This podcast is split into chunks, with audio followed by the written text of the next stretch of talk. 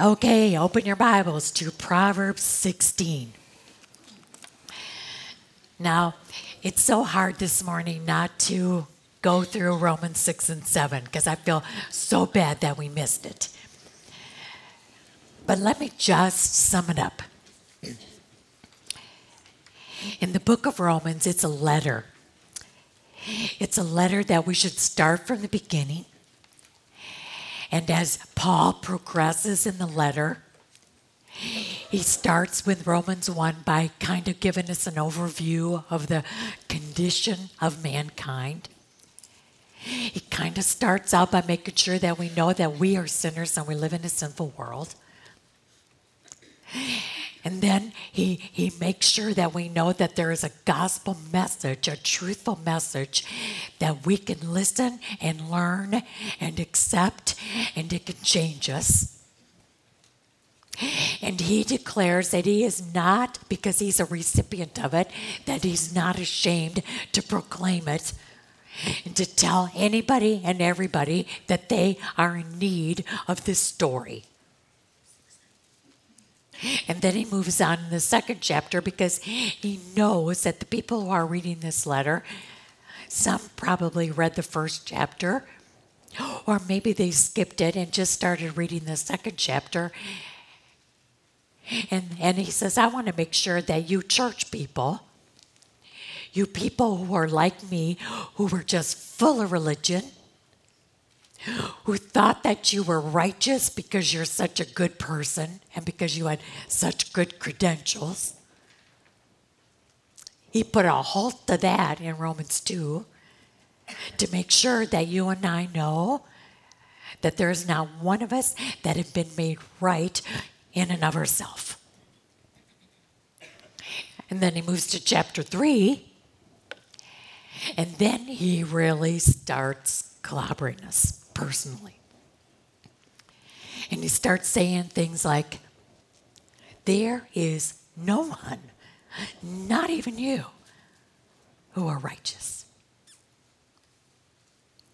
So he made chapter three so clear. He said, I want you to stop and I want you to look and I want you to see the reality that a heart without a Savior as independent or as good as can be.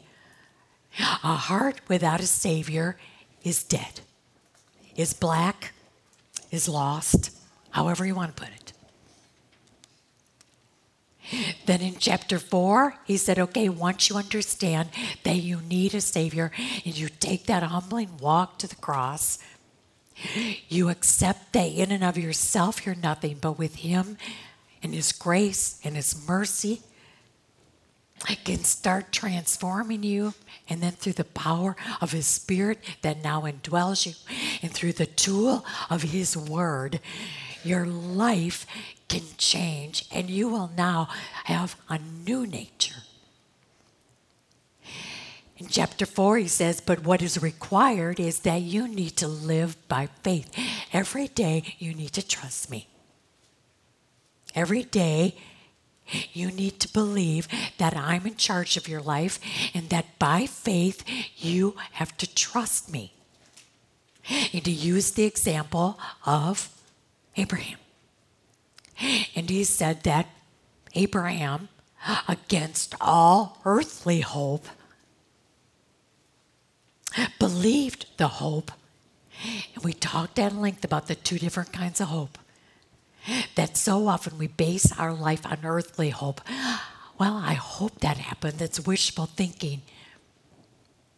But he said, you know what? Against all earthly hope, if you would have looked at Abraham and Sarah, and if you just had earthly hope, you would have said, ah, not going to happen. And that's why he said, against all hope, Abraham chose to believe the hope of what? God's promise. You choose to say, No, I'm not going to listen to that. I'm going to listen to this.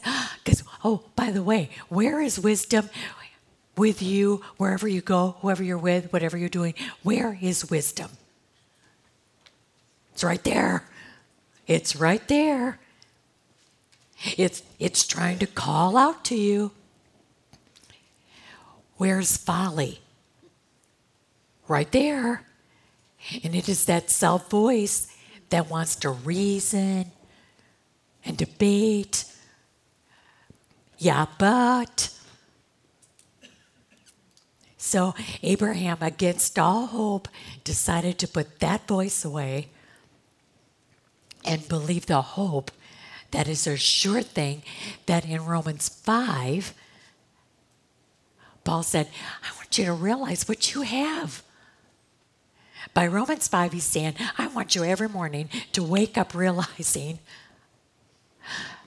that it's because you've been justified, because you have been saved, because you are no longer lost, because you have been bought back, because you have a real walking true relationship with the great I am. Stop this everlasting self junk of discouragement and despair. You choose to see that you now have the peace of God, the ability to go right into His presence. You have access to Him. You can choose to live in the hope of everything that He's promised you. You can claim it. You can know it. And shame on you if you fall back into that frail emotional state that's taken you down. You can even rejoice, he goes on to say, you can even rejoice when you're suffering, when things aren't going the way you planned, when you've been given some tough news. He said, you can even rejoice. Now, that doesn't mean you're happy about it, but joy. You can have the joy, that inward blessing that he gives you. And he says, if you choose to let this suffering do what God's purpose is through it all, you'll come off on the other side stronger you, because you have persevered. And you have then realized that your spiritual growth has developed more of a godly character. You see more of Jesus in your life and in your decision making than you see of yourself. And he says, and then that will lead to that kind of hope that you can hang on to through the suffering until you get there, till you get to the ultimate glory. You can always have hope. Okay, then, six and seven. You know what he says to us? And I'm going to sum it up to you because this is basically what chapters six and seven is. He said, But please don't ever get lazy in your spiritual walk keep clinging to him because you and you and I, he says, we've got an old nature. We are constantly in a war with that old nature. We constantly need to put on that full armor of Jesus because that old nature, that old way of going, that old way of thinking, that old way of despair still wants to drag us and so at the end of seven, he says, I'm going to lay it out there to you. In all reality, if I'm not clinging, if I'm not staying in God's word, if I'm not listening to wisdom and learning and obeying it, if I'm not working hard at this, he said, You know what? I don't do what I should do and I find that I shouldn't do what I should do. And so he said, I'm just spelling it out for you. As long as we live in these human bodies, you're in a war. And then he says this. And when I fall back to that old nature and I don't do what I should do and I don't do what I should do, he said, Oh my goodness, what a wretched man I am. When I choose to do it my way instead of having and choosing all of this. And live in such a different way, in such victory and hope, and then I choose despair and defeat. just because I didn't get my way, because I didn't trust. And I didn't believe that He was enough and that His will is perfect. Ah, oh, what a wretched man I am. When I fall back to that old nature and I see that ugliness and I see that disobedience. And then he says, Ah, oh, who can rescue me? I'm surprised he didn't put the word again in there. Who can rescue me from this? And he ends. And what a way to end before Christmas, because this is what I was going to say to you. Thanks be to God. There's the Lord Jesus. I was going to put it this way What a wretched man I am who can rescue me again. Thanks be to God, there was Christmas. Because if it wasn't for Christmas, there wouldn't have been three, 33 years with a cross at the end of it, with a burial, with an empty tomb because he came out of it, with an ascension, with a promise that he's coming back for his children. To live in that kind of promise. So in 6 and 7, Paul says, I just want you to be aware of the fact that this issue of an old nature keeps coming back, and you have got to fight it. But you've been given every tool. So if you fall to temptation, if you fall into that old nature, you have got no one to blame. But who? Yourself. And don't you ever forget it. I'm trying not to. So now, as we move into Proverbs 16, I want you to hear these wise, wise words of advice. And we're only going to basically do the 16th chapter today because I really feel that they, the 16th chapter pretty much has them all in there. I might highlight a couple in 17 and 18, but I didn't want to miss a word in 16. So, here's the advice. To man, to man belongs the plans of the heart now, periodically in this chapter, he's going to talk about our plans. Do we plan? We plan trips. We plan, I'll tell you, we even plan out our life, if we're honest. And Solomon is not saying that our plans, the Lord is saying, don't make plans. He's not saying that. He just says, I want you to know that to man belong the plans of the heart. We all have got them. But then he comes back with that second line and says, But in your plan making, whether it be trips or whether it be to the extent of your whole life you're planning, the Lord, but from the Lord comes the reply of the tongue. So, what is he trying to say? Okay, in all your plans, just remember who gets the last word who gets the last say? What a way to start. What a way to start the year. By hearing such great advice saying, go ahead and plan. But always, always keep in mind that your Lord God, the one who created you, the one who knows you, the, the one who loves you, and don't miss next week because nothing is going to, you're going to learn nothing separates you from that love. One of the best chapters, I think, in the whole book. But this is what Solomon is saying. Always remember that your God, the one that you should, should give full rein to, you should say, Good, I'm glad you got my plans. I'm glad because you know what's best. I'm glad you love me enough to say no because sometimes I think the plan should go like this. And I'm thank you that you love me enough to say, nope, that's that's not what's best. Solomon says, I want you to start looking at these t- little two liners and say, Thanks for that advice. Thanks for reminding me of that. All a man's ways seem innocent to him. All of our ways. You know, don't you think that that basically want, we want to be good people? We want to do good things. We want to be a good citizen. We want to be a good mom or grandma or what. I mean, we we've we basically want to be a good person.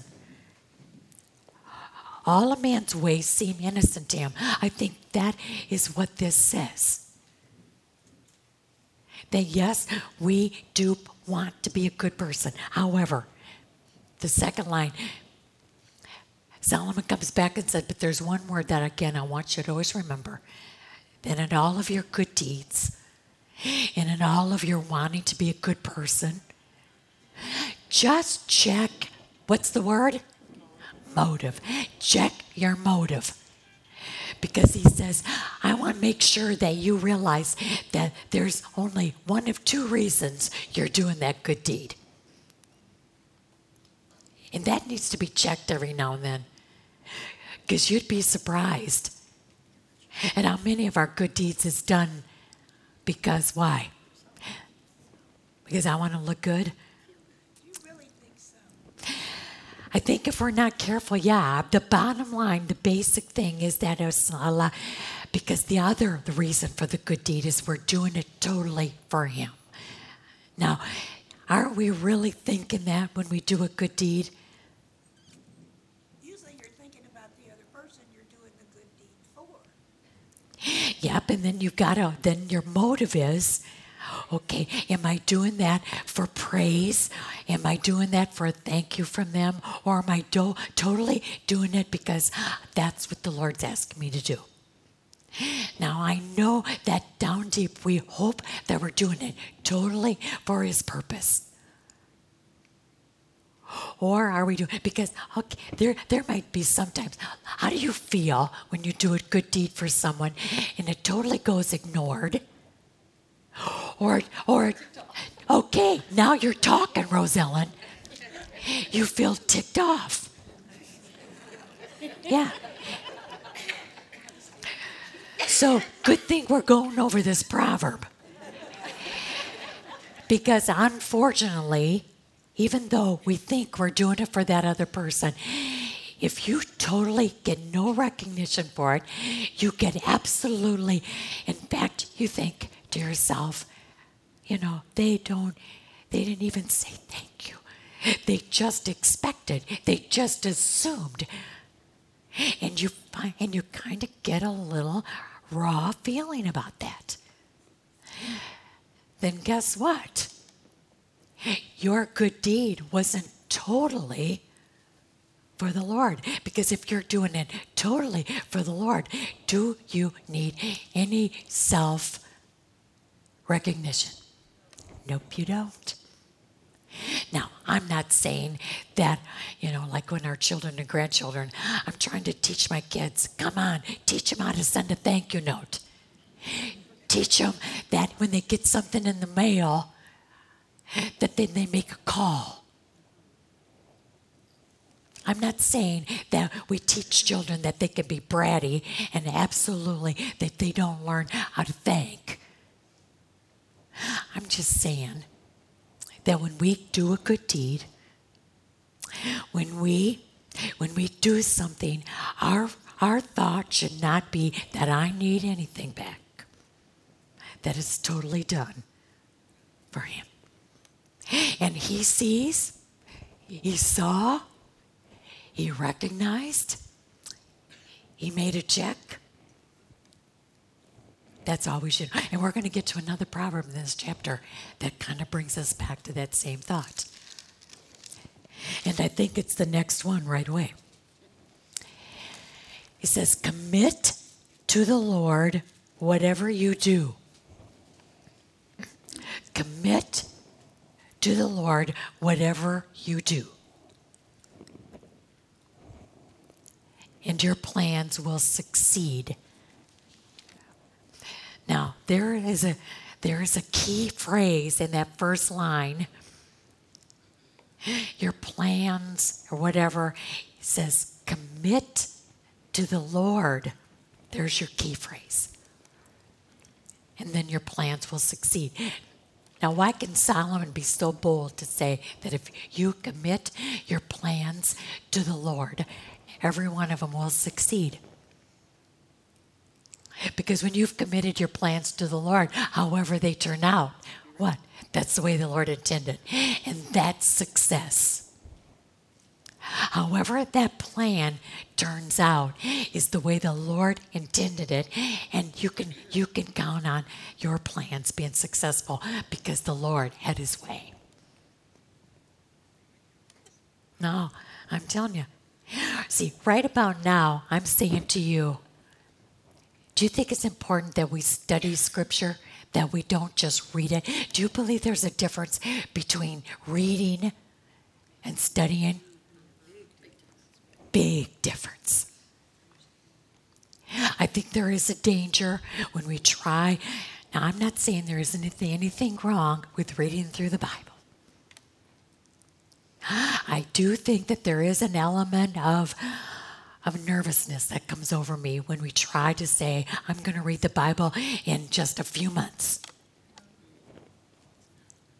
I think it all sounds good, but you tell me, how much, how much time have we spent right now in three verses?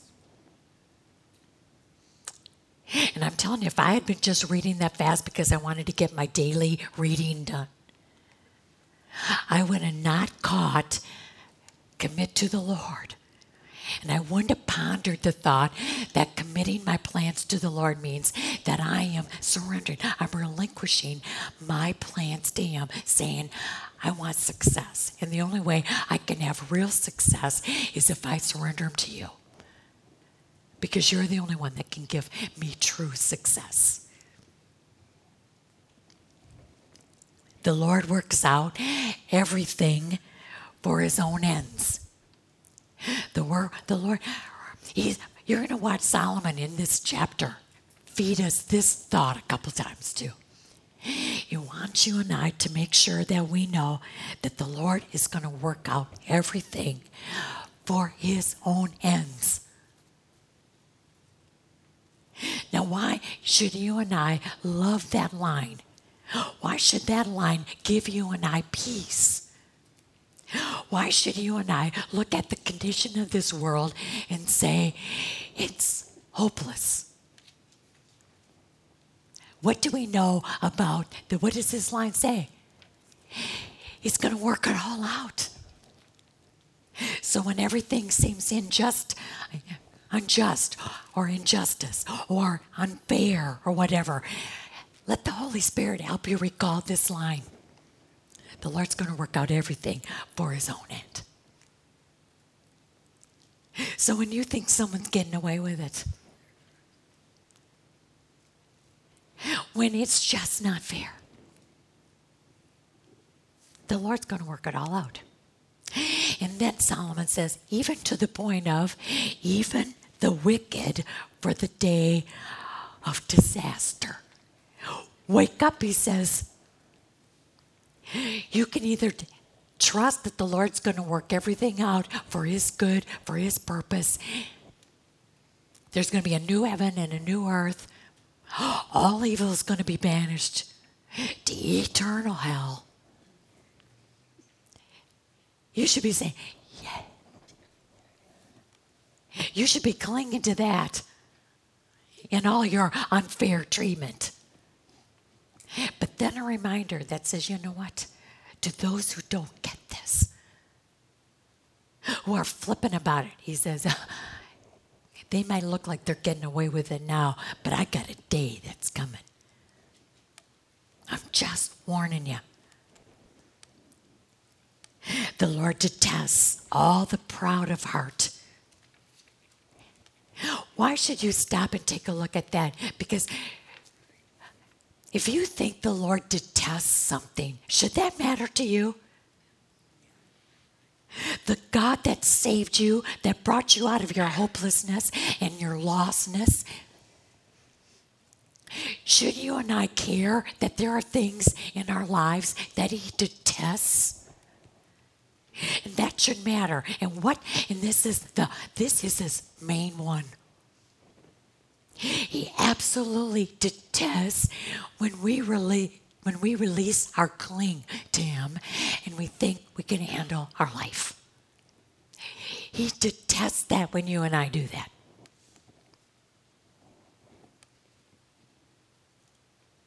He detests that people think that they can go through life without a Savior, that they've achieved and they've accomplished. And they don't realize that they need to stay lowly and humble before the Lord because He is the God of all. He detests that. And then look at this. Whenever I see this, and again, if you read this too fast, you will have missed this. What does that second line start out by saying? Be sure of this. What does that say to you when you see that? Be sure of this. It's like you better take double look. You better not even consider that there could be another way to look at this. Whenever I see, like James, when he says, take note of this, write this down. Be quick to listen, slow to speak, slow to become angry. When I see Jesus say, I am, when hear Jesus say, I will, when I see statements like this and say, be sure of this, I stop dead in my tracks and I say, okay, I'm going to look at this. Be sure of this those who thought they could do it without him, be sure of this. They will not go unpunished. Now, that can mean for all eternity, but I made that person personal to me this past month. He detests it when I disconnect from him and think that I can do it myself. When I think that the yeah but is permissible. Or I can I I have a good I have a good reason for. He says, now make sure of this. Whenever you fall to that, make sure you know I'm going to punish you for that. You're going to pay for that because I'm going to teach you somehow, some way that you better not stop clinging to me. Because when you do, it's detestable to me. Okay, now we get a broader sense. He says, I want you to know that it's through love and faithfulness that your sin has been atoned for. What is Solomon bringing to, to your recall? Why should you want your new nature to reign? Why should it matter that there are things in your life when you fall out of God's will and His plan for you that it's detestable? Because you're you think you're a know-it-all? Because remember, it's through His unconditional love, it's through His faithfulness that your sins have been atoned for. It's nothing you have done. Again, just a reminder, he said, your sins, instead, in case you're taking it for granted, your sins have been atoned for because of His unconditional love and His faithfulness. And through the fear of the Lord, and through the fear of the Lord, a man avoids sin. So, what is he saying? If his love and his faithfulness atoned your sin, that should mean so much to you that you utilize his spirit and you fear the Lord because you do not want to detest him, you do not want to hurt him. You are grateful for what he's done. And anytime you want if somebody's done something so wonderful for you, what is your impulse? You want to do something back. And what's the best thing you and I can do for him to give back? What does he want? Does he need anything? No. What does he want from you? He wants he wants me. He wants you. So he said, if you really have taken on the love and the faithfulness of a Savior, your sins have been atoned for. Live in that justification. But the best way you can show him that you're grateful is by staying living in the fear of the Lord. By putting him first, by making him top priority, by listening to his counsel, by taking the time to get to know him better. He said, and I and I love this because he said, You will avoid what? You'll avoid evil. You'll avoid going back to that old way. You'll avoid those obstacles that are trying to keep you down. When a man's ways are pleasing to the Lord. Now, why should, why should that stop you dead in your tracks? Because if you were really honest, who do we really try to please most of the time? Either our own self or another person. I think of how many years I wasted thinking that my worth was based on pleasing others. So right away, that line is a catcher. It says, when your when your ways are pleasing to the Lord. So he's saying that should be your ultimate desire. Not to please yourself, not to please other people, because by now you should be realizing that the Lord can see my heart, He can see my motive, He can see my selfishness, He can see all this. He can see if I've really committed my ways to Him or if it's just nice words coming out of my mouth. So what what he's what we're basically saying is that he can see the real. So am I really living my life to please him?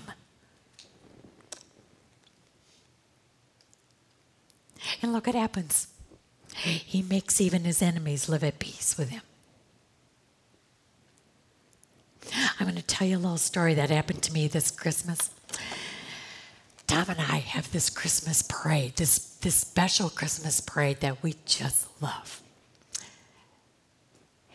And we went to this Christmas parade this year and we we decided to take an hour and a half and stake out our little real estate so that we could have a good view of this parade. Because we love it. And we didn't want to miss any of it.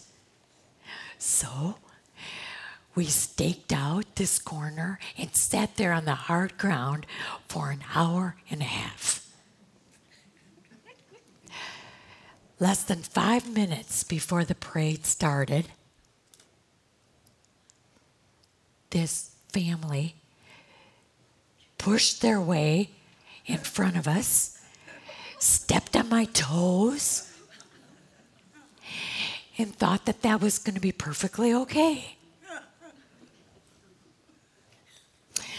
Now, this is when I'm so glad I was studying Proverbs because this is when, and, and Romans 6 and 7. And, and I'm hearing, I'm hearing the Lord, I'm hearing Paul say, remember what I warned you about in 6 and 7? That you've got this old nature that keeps wanting to come out and that it wants to jump out quickly.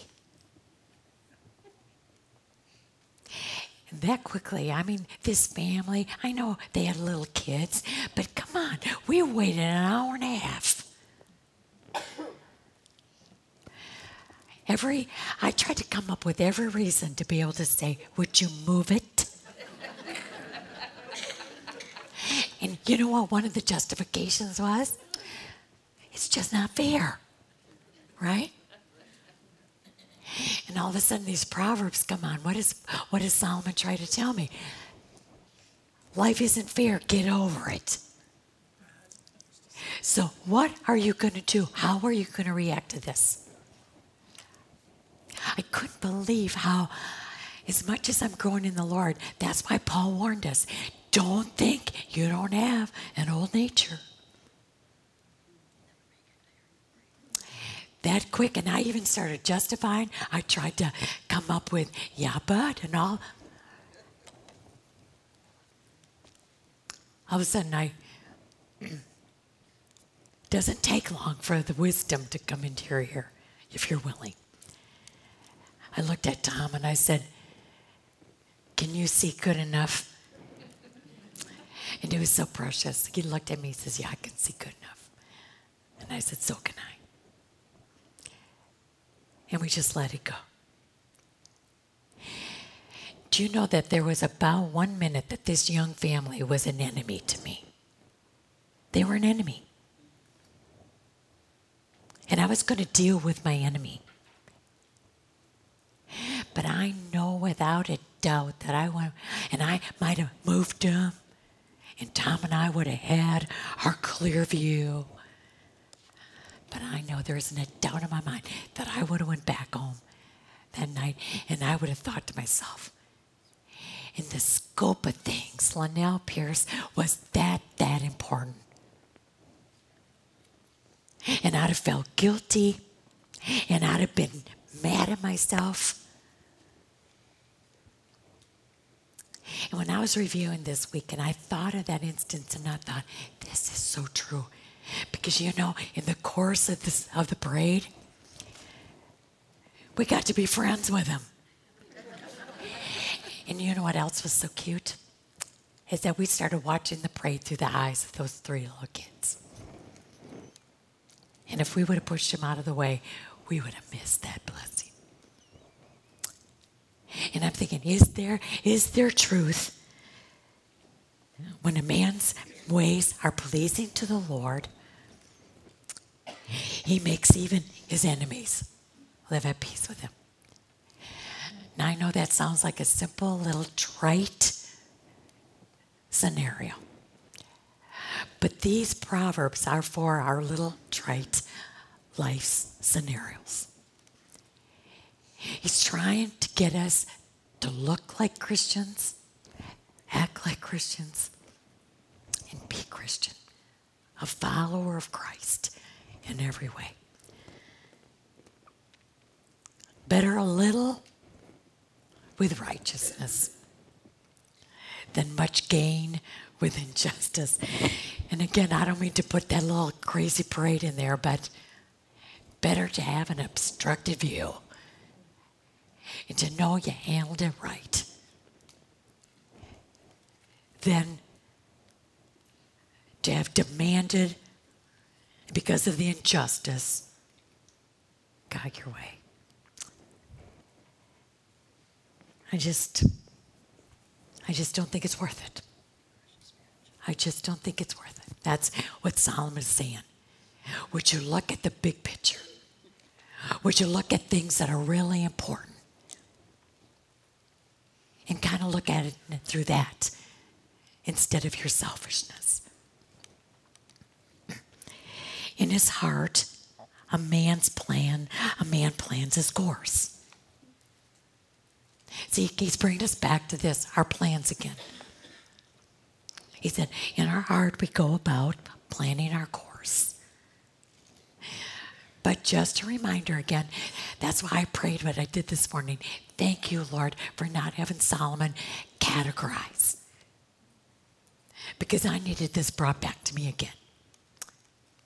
I need to be reminded that even though I plan my course of life, I need to remember it's the Lord who's going to determine my steps.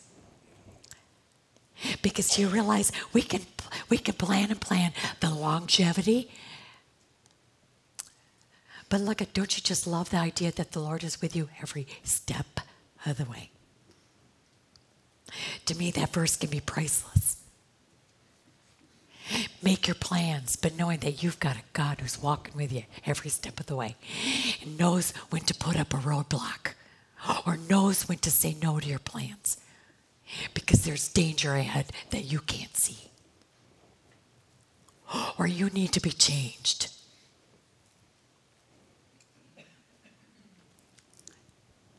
You know, when I went over that proverb, commit to the Lord whatever you do, and your plans will succeed. You commit to Him. Even though I can't say that I committed sitting on that corner for an hour and a half, I didn't commit that to the Lord.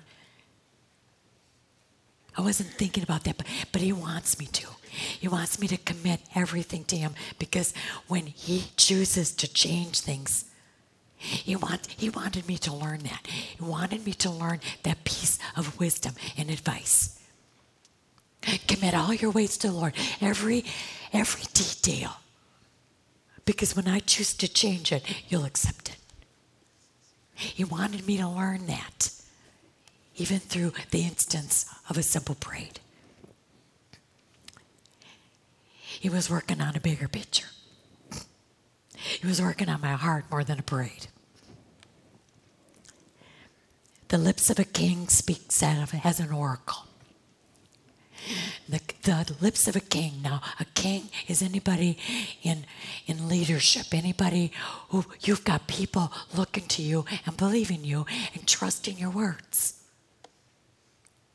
So it's. I mean, if you read that quickly, you think, well, that doesn't pertain to me. I'm not a king.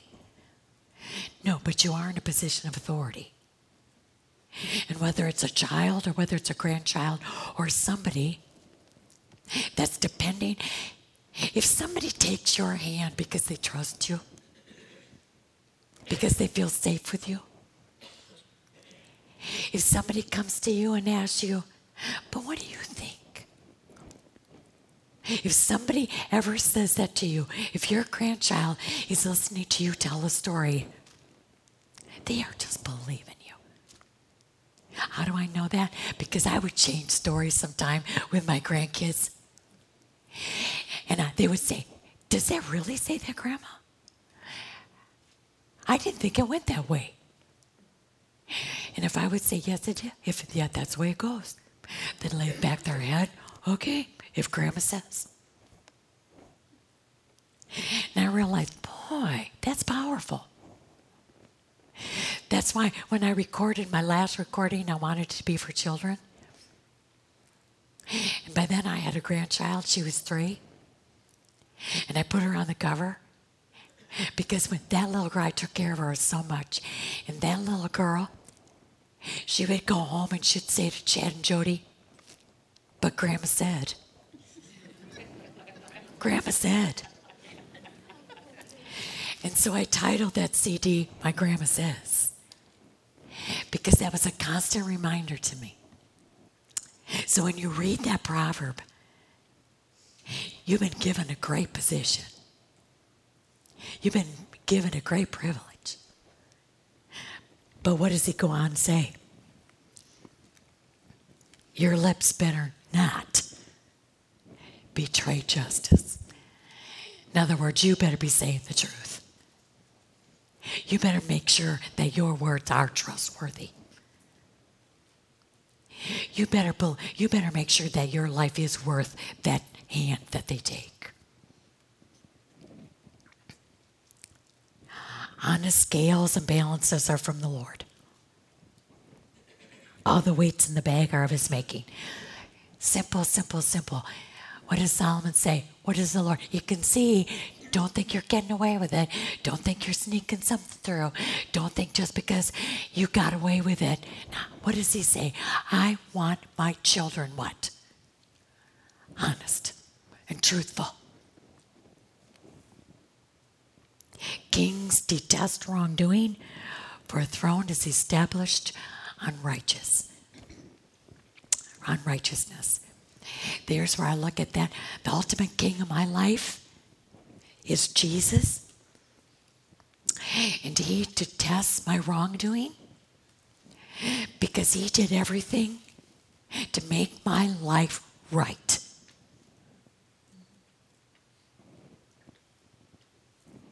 His throne in my life was based on righteousness that he bought and paid a big price for. So just a little reminder, Solomon brings back and says, hey, the king in your life, he hates it when you think you can control a matter, or you don't dare to surrender, or you don't dare trust. Kings take pleasure in honest lips. They value a man who speaks the truth. A king's wrath is a messenger of death, but a wise man will appease it. I'm going back to the, I'm going back to that, uh, the authority, Will we put you in authority over. When you're taking care of children or grandchildren or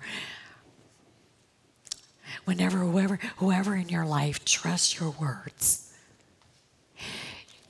do they ever drive you crazy do they ever do they ever exasperate you do ever you do ever you just want to shake them and just out it comes because you've tried to teach them and they keep doing the same thing over and over And he said, Yeah, but you know what? That your words in a spit of impulse. What can your words do? This whole thing, remember, sticks and stones can break my bones, but words will never hurt me. That is the worst nursery rhyme there ever was written. I'd rather be hit with a stick because of words. So that quick, when they exasperate you, when they get under your skin, when the impulse is they're driving me crazy, and you lose it. Those words, maybe not literally kill them, but it can kill their little spirit. But he says a wise man can appease. In other words, a wise man is going to hear wisdom say, control that. Think before you speak. Think before you react. When a king's face brightens, it means life. His favor is like a rain cloud in spring. Okay, we're back to that king thing. That that authority. If you're that authority figure, when those subjects that are looking to you, does your face brighten the day? Do you, do you believe that your countenance can make a difference in someone's disposition? Do not ever underestimate countenance. Do you know people that can walk into a room and it's like they turn the lights on? I'm going to flip side it. Do you know somebody that can walk in a room and kill it? Somebody, somebody that is always downcast, someone that's always negative, someone that's always critical. You're put in that position. Are you brightening up a room? Because of the countenance of Jesus coming out of you. That even when you are going through the valley of the shadow of death. The joy of the Lord is your strength. And you could a room with the truth of what's inside of you. Or are you so downcast that when people just have to look at you and say, oh, a downcast face, a continuous negative spirit, a continuous crabby, critical disposition does not know the Lord in a real way. You just can't. And I dare state that. You can't stay in a down, defeated state and be on that highway of uprightness when you've been given every tool. Solomon is keep bringing that back. He says again, how much better to get wisdom than gold? To choose understanding rather than silver? He started with that concept at the beginning of Proverbs. He's bringing it back. He's saying, okay, to me, I, I translated that verse by saying, now that you've started 2018, and you now choose how you're going to utilize this year, how you're going to utilize prioritizing your daily activities. Just remember that the time you spend listening, learning, and obeying the wisdom of God is far better than any because things and material possessions and all this, he said, you can't take it with you. Let me just tell you again that all the time and effort it takes for things and money and all of that, it doesn't hold a candle to the time and effort you spend gaining wisdom. The highway of the upright avoids evil. Sure does. Stay on that highway of the upright. Because if you because what is the what is the motion of the Lord? It's always forward. It's never stop. It's never go side to side. It's never backward. It is always forward. And if you are moving forward in your relationship, if you are taking that closer walk with Him and you're moving forward, look what again He says to you you can avoid evil. If you let self stop you in your tracks, you veer off course, you start rehashing and going backward that old self will take you back to all, all those down and despair words. And that rotten personality. Is just reminding you? I'm changing the words here because I believe pride and haughty spirit is self. Whenever you choose to fall back to yourself, well, just just be reminded you're going down. There's going to be destruction. Whenever you put self in charge, there's going to be a fall. It's like you can almost hear Solomon say that, that new saying. I'm just saying. It fits there. He's saying, I'm just saying, if you don't think it's serious, when you fall back to that old nature, let me tell you, the consequences, the results, you're going to pay for them. Better to be lowly in spirit. Better to stay humble before the Lord. Better to not get a whole lot of recognition. Better to not get a bunch of pats on the back than share in the plunder of the proud. Whoever gives heed to instruction prospers. Anybody who listens and learns and obeys, you're going to prosper.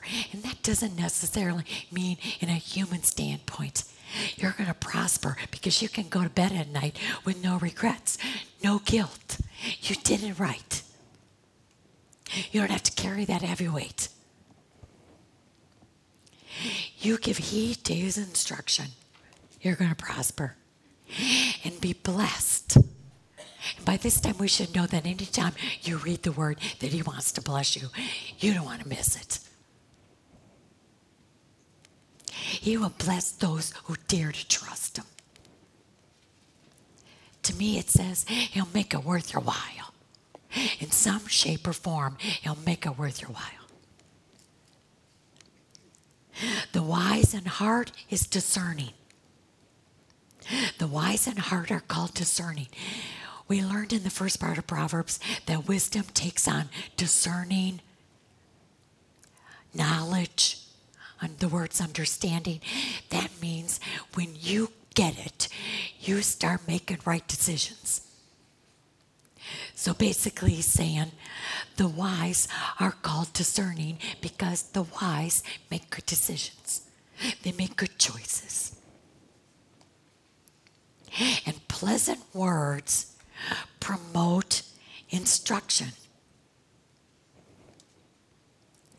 understanding when you start, when you get this, when you start taking heed and you start going slow and you start making these proverbs pertinent in your life and you start realizing that this proverb was for me. This understanding, what does he say? It gives you such a, a word picture. It's like a fountain of life. If you see a fountain, where does the fountain start? It starts from within and it just gurgles its way until it comes out of you. But folly brings punishment to fools. 23. A wise man's heart guides his mouth. Jesus said it out of the overflow of your heart.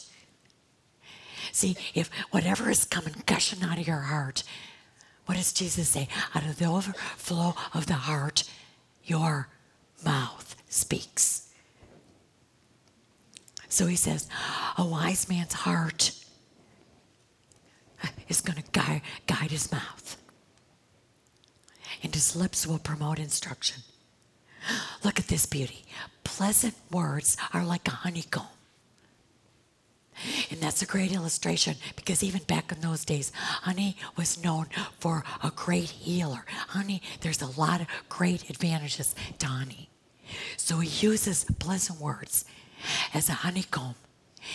Your words can bring sweetness, they can bring encouragement, they can make someone feel good. Your words can even bring healing.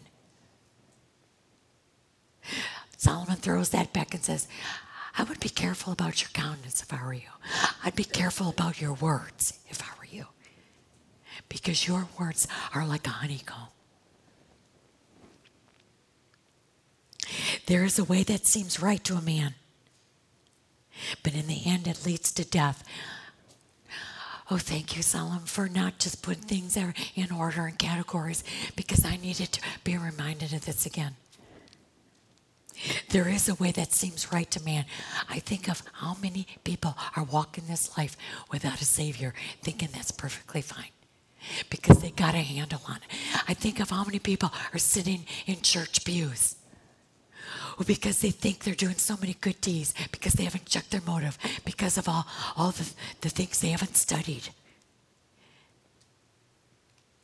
Thank you for reminding me that there is a way for so many that seems right to them, but in the end, it's going to lead to death. The simple, brutal, honest answer is a life without Jesus is going to hell. The laborer's appetite works for him. His hunger drives him on right about now, he throws in, he throws in, okay, um, I'm going to check with all you workers in society. I want to check your attitude. How many of you grumble and go to work every day wishing you didn't have to? How many of you have such a, an ill disposition and you carry that throughout the day? How many of you believe that your job is so lowly and you feel the bottom of the totem pole, that you feel so belittled? I'll tell you, I've got a husband who worked 10 years at Quality Car Wash, put on that, that shirt every day. Oh, when he started, it was a hard pill to swallow. When Jack DeWitt would come through, he was almost embarrassed. He would come home and tell me that. Because many would say, What in the world are you doing, Tom? And he had to say, I needed a job. When her singing voice went down, I needed a job. And at my late 50s, there's nothing. 10 years he chose to change his attitude because he chose to believe that God could use him he put him. He chose to get up at 4:30 every morning believing that he could do something for God's kingdom. And more people are going to miss that man because Thursday's his last day. But I got a note from the company saying, We're throwing him a party. And he never raised himself to a position that he could not wear that shirt. He stayed in that lowly position for 10 years. But they want to throw him a party. And it wasn't an easy job. He came home freezing cold sometime. But he believed, and I'm only saying this, and I get tears in my eyes because I look at that verse, and Solomon is saying, Okay, would you take a look at your life, and what is your countenance? What's your disposition? What is your attitude? Do you believe that God can use you wherever? And the only reason Thomas put in is because next week he's getting a new knee. And he knows that he can't do what he used to do. He's not quitting for any other reason. He's not mad. He's not, he's not just sick of it. Because I just don't feel at, at my late 60s I have to do this anymore. No, he just knows he can't. He's not able. But I watched him for 10 years, and I think this is a check for any of us when you're called to do a job for him. You see, do you do it because, no, you're not going to get recognition because I can see your motive. So let's see why you're doing Are you doing it because I asked you? because of what I've done, I atoned your sin. And do you want to live your life because you want to say thank you? Because if you now look, I'm going to go fast here. You can your life can be you can be a scoundrel, you can be perverse, you can be violent, you can just be ugly, you can be a manipulator. Because I think that's the winking of the eye, the the the, the perverse lips that he's talking about. He's saying, you know what? Left to your old nature, you stay in your sin. That's what you're going to look like. But you know, the older you get, the more you take in these words, the more you listen and you want to learn, and the more that you obey, and the more you let Him change your life. And that's why He said, Gray hair is a crown of splendor. You should be smarter and wiser every day.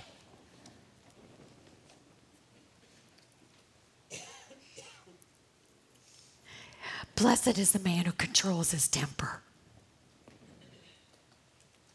Blessed is the man who's patient and not a fighter, and quarrelsome and a picker. And I'm going to end with this last verse. The lot is cast in our lap. To me, that means none of us knows what this year is going to bring. But he ends this by saying, You and I can walk into the unknown. We can walk into this year, not in fear. Because why? Everything that happens, every decision that is made for us this year, every choice, every suffering, every happening, every good time, every bad time is what? It's from the Lord because He knows what's best.